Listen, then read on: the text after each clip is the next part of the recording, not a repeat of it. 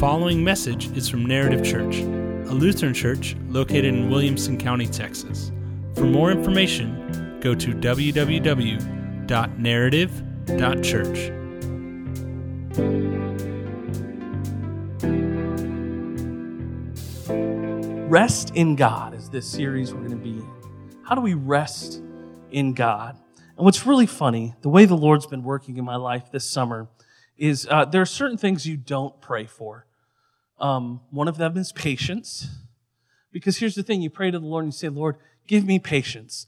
He doesn't give you patience, He gives you situations where you need to be patient. And it's like, Lord, I love you. You say you love me. What if we did this how I wanted it? Right? Um, you know, you don't pray, Lord, make me more humble. Because what he's not going to do is make you more humble. He's going to put you in situations where you are humbled. And it's fascinating as I've been preaching and preparing over the past couple weeks how much I'm seeing that now in Ted. Even not just even how you pray, how you plan your sermon series. Be very, very, very careful.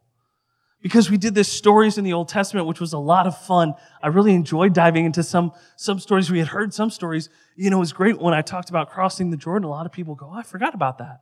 Because you think about the Red Sea and forget about the Jordan. And so, you know, we're talking about that. But all of them kind of had a string of trusting the Lord in them. And I realized, oh no, that's preaching to me before it ever hits y'all. you know, as physician, heal thyself. And so then we, we get through that series. Well, now we're going to take and spend two weeks in rest. And what happens? I get the sickest I have been in about a year and a half. And I had a plan, and I, you know, I've, I've used some of these verses before. We talk about Sabbath rest about once a year, once every other year. We spend time in it because it's an important thing. And I realized oh, this is going to preach to me before anyone else. And so, what I want to start off as we dive into the word today is would you just take some breaths with me? Let's breathe in together.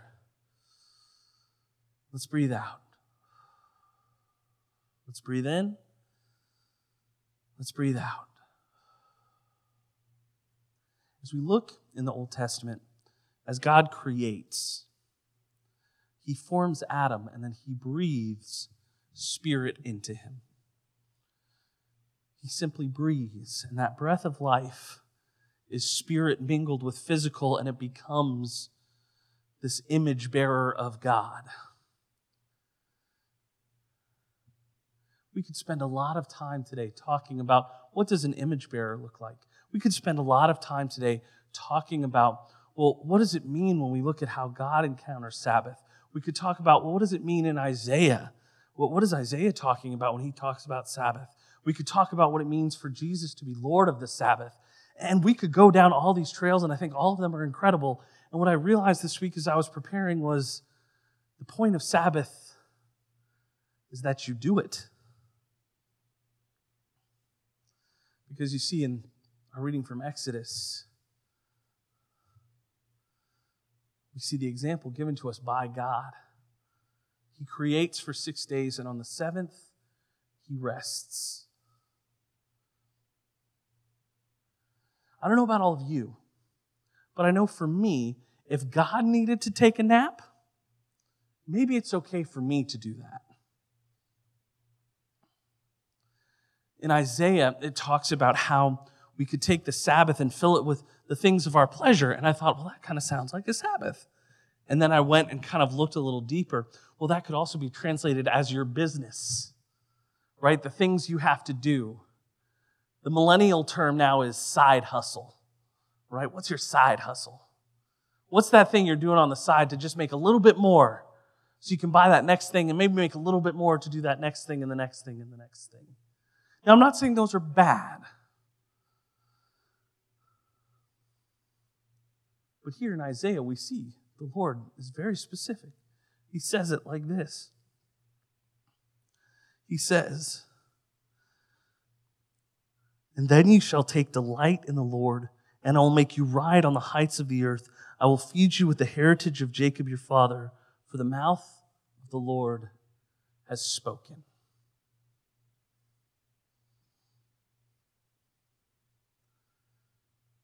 And then finally, we have Jesus as he speaks in the book of Mark. He and his disciples are accused of working on the Sabbath because they've taken some grain to eat as they've walked along the way.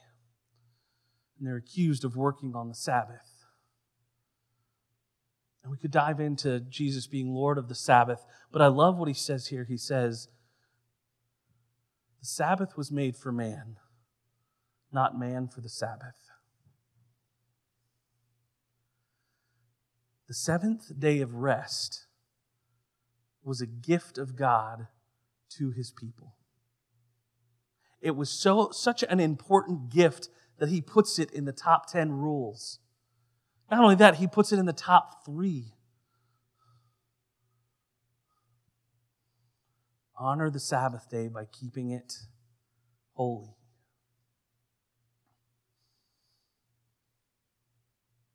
So here's what I thought. Here's what I'm going to tell you this morning God loves you enough that He tells you, take a break.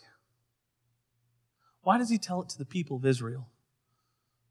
Because it's a gift. He says, listen, everyone else is going to run around crazy for seven days, but I'm going to give you six. And on that seventh, you go take a nap. You take it easy. You spend time with family. Slow down. You work hard those six days. Because on that seventh, I'm going to refuel you.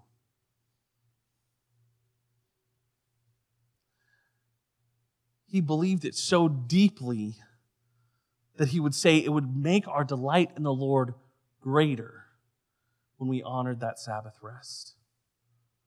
He believed it so deeply that his son would say, For I am Lord of the Sabbath. And I could stand up here and give you ABC on how to do it. We could do all these things, but here's what I'm going to do we're going to pray, we're going to take communion. I'm going to ask you if you got a minute to help us tear down. But after that, I'm going to ask you one thing.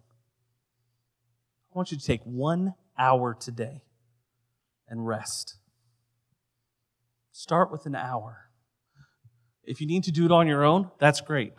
If you're going to do it with your family, awesome. But however you're going to do it, take one hour today and rest. You don't have to sit here and listen to me talk at you for 30 minutes about how to do it. I want to give you permission. Discover what Sabbath rest means. And I want this to be like a priming of the pump because Sabbath rest should be a part of our routine. And I could easily be sitting where you are and hearing that myself. How do I make time for Sabbath rest? So, my encouragement to you today, after you leave church, hopefully a little early, maybe it's going to lunch, maybe it's taking a nap, maybe it's watching a movie together. I don't know what it is. But take some time and Sabbath rest. Let's pray.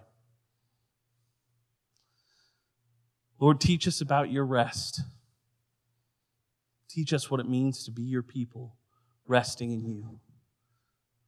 That our confession could be our God is so great that we can rest and trust that He will care for us. In your Son, Jesus' name, amen.